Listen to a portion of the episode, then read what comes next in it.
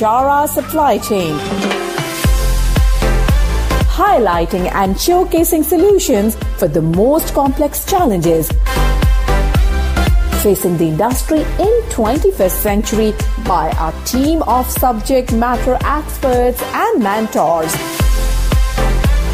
Broadcasting every week all year round, we will present the most up-to-date series of podcasts and webinars. Hello and welcome to another episode of Bichara Supply Chain. Uh, this is Nur Hadi house, and today we have a special guest, uh, Terence Lee, uh, CPO, uh, Chief Procurement Officer at the Geodis uh, Supply Chain Optimization APAC. Okay, so thank you for being here, Terence. It's great to have you on the show. Uh, thanks, thanks for having me. Okay. Mm-hmm. All right. So in today's episode, uh, we are going to talk about the impact of leadership on uh, the procurement organizations. Uh, but before we get started, can you please brief a bit about yourself and your professional background? Yeah, sure, sure. Um, a little bit about myself. Um, name is Terence Lee, and I'm currently the Chief Procurement Officer with Geodis Supply Chain Optimization here in APAC. Um, Geodis Supply Chain Optimization is a logistic company. We have five lines of business. Four lines of business are very 3PL focused. That yeah. would be your freight forwarding, your contract logistics, the um, road express, uh, road distribution, and express. And the last one, of course, will be uh, supply chain optimization. We specialize in 4PL, lead logistic provider uh, kind of service, and as well as advisory. So pretty much a niche um, position between what the consultants can do for you and what the 3PLs can do uh, for the customers as well. But um, I, I didn't do procurement and, and supply chain from day one. So what, I actually did was I actually started my life in sales and marketing with Sony. And uh, throughout that time, um, I also had my own businesses um, and gained some exposure in QA, customer service, project management, and of course, um, supply chain and procurement. Uh, that has spanned across the last 30 over years.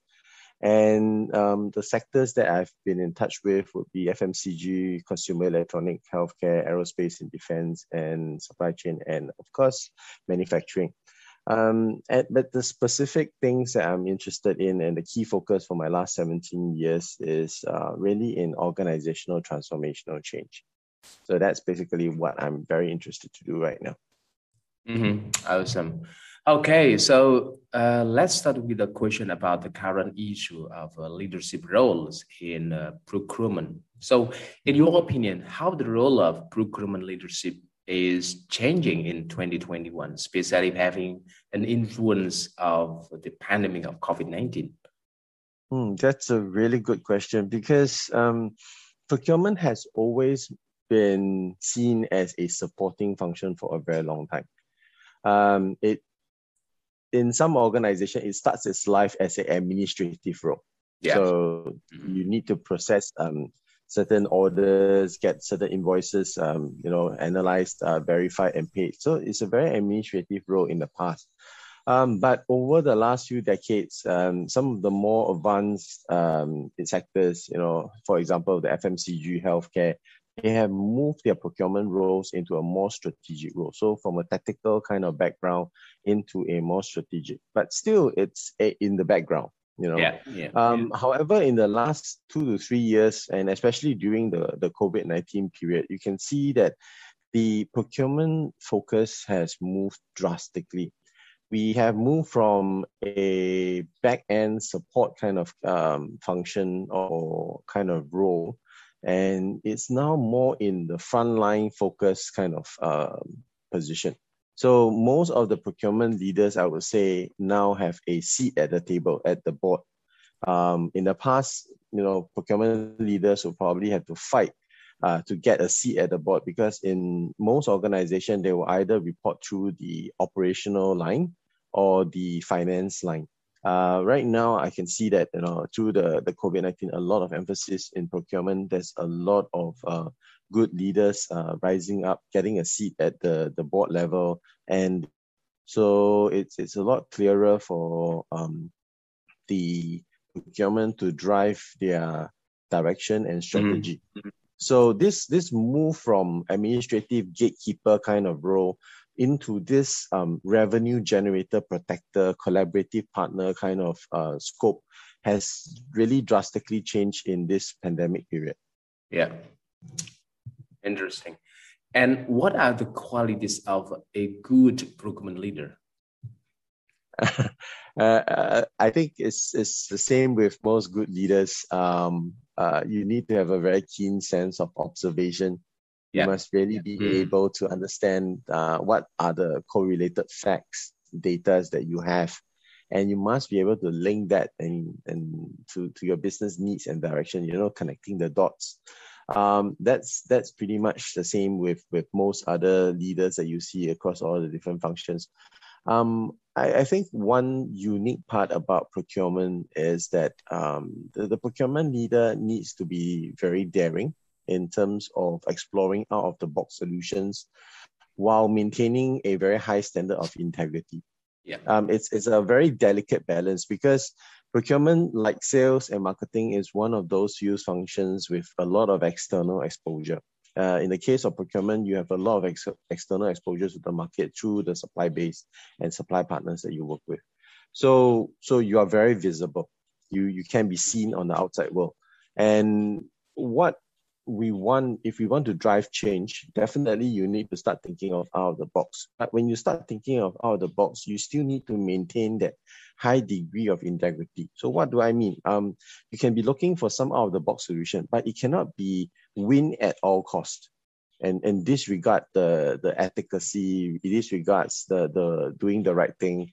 So people can see what your company represents through mm. you so, so this kind of balance is is a bit um, unique, I would say, in terms of procurement. It's pretty much like what you see in sales and marketing, yeah. with very high exposure to the customer base. So, that's one thing. And and more uh, recent uh, would be during the pandemic period. Uh, we start to see that the that there are a few types of leaders, right?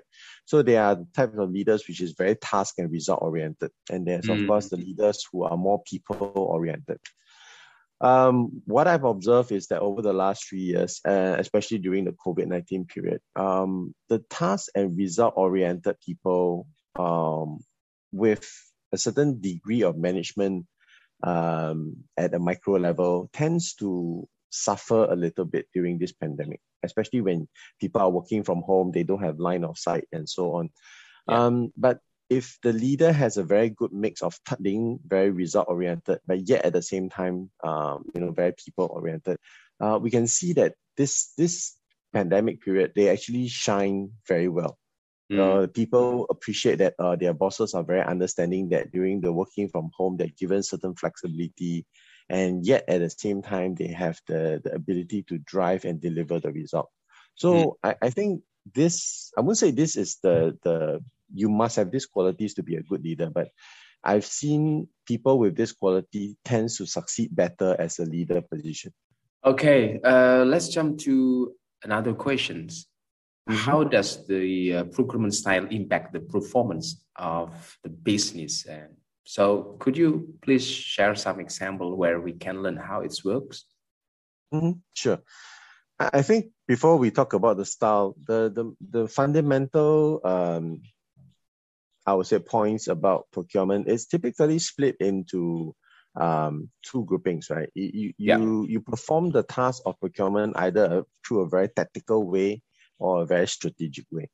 So so you can say that it's split into tactical and and strategic, and the whole span that we cover in procurement covers a space of direct. That means, um, you know, items or services that impact our cost of goods and indirect you know would be things that you know don't really directly impact your cost of goods. So so if we were to split in this sense um, strategic versus tactical um, direct versus indirect um, the, the way that uh, different procurement professionals behave uh, when they do, when they carry out their task in this uh, scope that they are assigned would be different. So what would that mean? Um, it, it's actually different because based on the the tasks that you do, the way you work, the way you relate and strategize your activities and so on, it will be different. Uh, it's a it's a balance of uh, it's an understanding of your power balance and as well as keeping the objectives in mind. So I'll give a few examples. If you are a buyer, if you are um, typically tasked to carry out very tactical buying uh, activities mm. versus a strategic sourcing person, the way that you look at a market, the way that you interact with the supplier uh, for your supply relationship management would be different. Mm. The buyer tends to have a much more closer, daily, regular kind of interaction with the supply base. They, their, their interaction would become uh, more, sometimes merged with a little bit of a personality uh, kind of approach. Uh, so, so if you, if you're the kind that is very, um, uh, very good in collaboration, right? So when you discuss with your suppliers, making sure that your orders are delivered on time, um, the, the kind of collaborative spirit comes through, right? Whereas in strategic sourcing, yes, you can be very collaborative, but because strategic sourcing looks at the whole entire span from a strategic plane, right? We, we look at the data, we look at what we're buying, we look at what's available outside, and we make certain plans of how to engage the market. And through that kind of engagement, it's typically well structured and, and intentional. That mm. means we go out there, we have intention to either influence the market to buy in a certain way, or the market is restrictive and we have to make sure that you know we are adaptive to the market in buying what we need.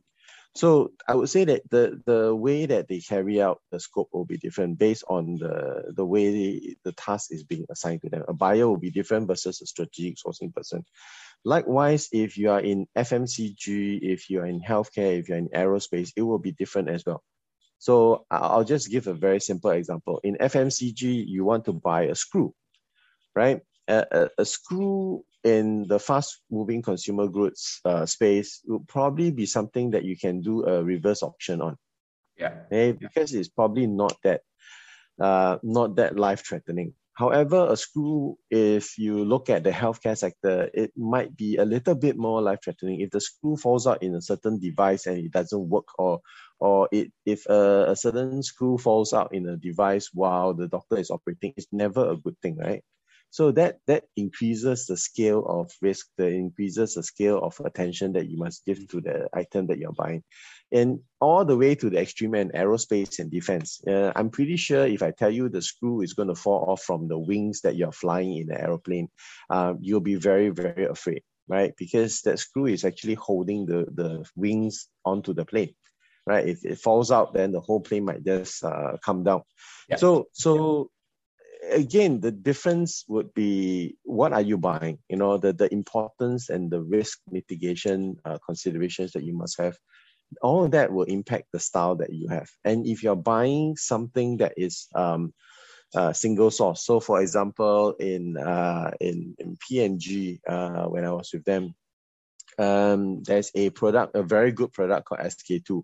Uh, and it has a very unique uh, component called Pitera right? So that that is a single source, right? There isn't another place that you can find this except Japan.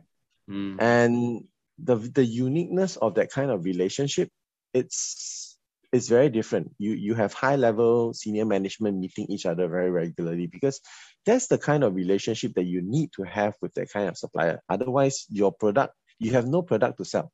Mm. Right. So it's a very unique kind of relationship.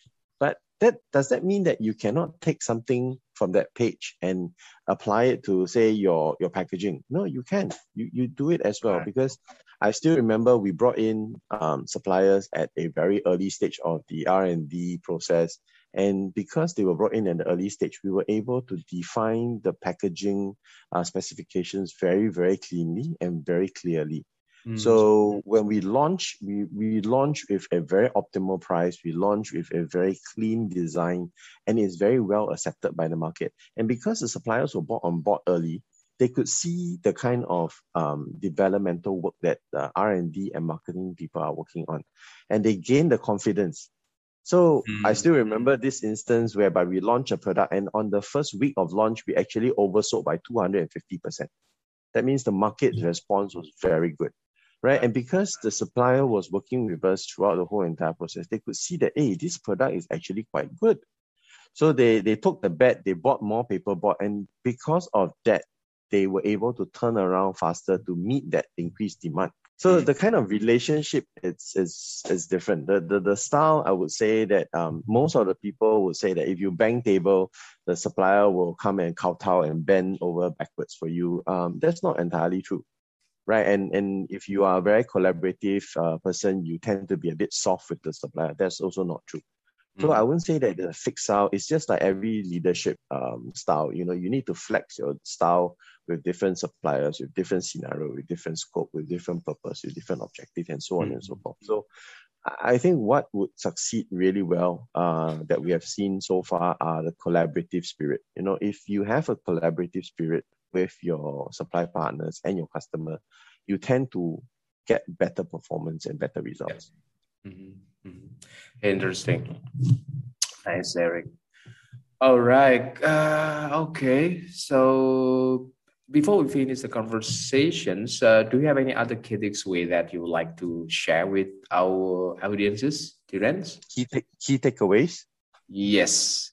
Yeah. So one of the biggest thing that I've been, uh, well, I'm a volunteer and I'm also a mentor uh, in, in some of the organizations and, and forums that I'm with. Um, I think the b- biggest takeaway I would like to share with your audience uh, is that procurement is becoming a profession that is well recognized around the world.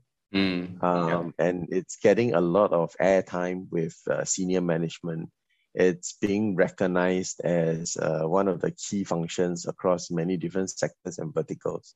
Yeah. So um, to to everyone who is doing procurement or has thoughts of uh, coming into procurement as a career, I think this is the right time. I think this is the right space for you. Um, you don't necessarily have to be in the uh, commercial side to rise to the top. Uh, procurement has a lot of commercial sense as well. So um, this is one area that you might want to consider. And it is the time for most procurement professionals to start sharpening your tools and your capability. And uh, well, the last bit I would say is um, be, be willing to take on the challenge. You don't have to be 100% ready in order for you to jump. Mm. Right. So as you, if you do bungee jumping, you don't need to be 100% ready. In fact, all you need is just one step forward. You just take a step forward and you're off the cliff. Exactly. Right. So it's, it's that kind of environment. I think you need to start looking at, um, your environment that you're operating in. If you are able to find a good mentor, or if you're able to join a good community or a, a, a group uh, forum whereby senior procurement practitioners are willing to share their experience and guide you along, uh, like the ones that I'm doing with CIPS here in, in, in, in Asia. Um, I think uh, it really helps. So it really helps to, to strengthen your capability and skills and give you the confidence. But at the end of the day, you are the one who has to decide whether you want to take the plunge or not. Mm-hmm. mm-hmm. Awesome. Awesome. All right. So, uh, once again, thank you so much. Thank you for joining us today, Terence. And yeah, I look forward to speaking with you at another time. Thank you. Bye.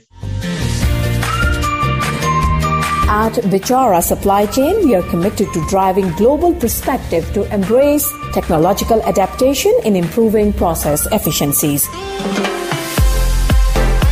Don't forget to subscribe, like, and share Bichara Supply Chain and stay tuned for the latest updates. To learn more, visit our website www.bicharasupplychain.com. Thank you for listening to us. We look forward to seeing you at our next episode.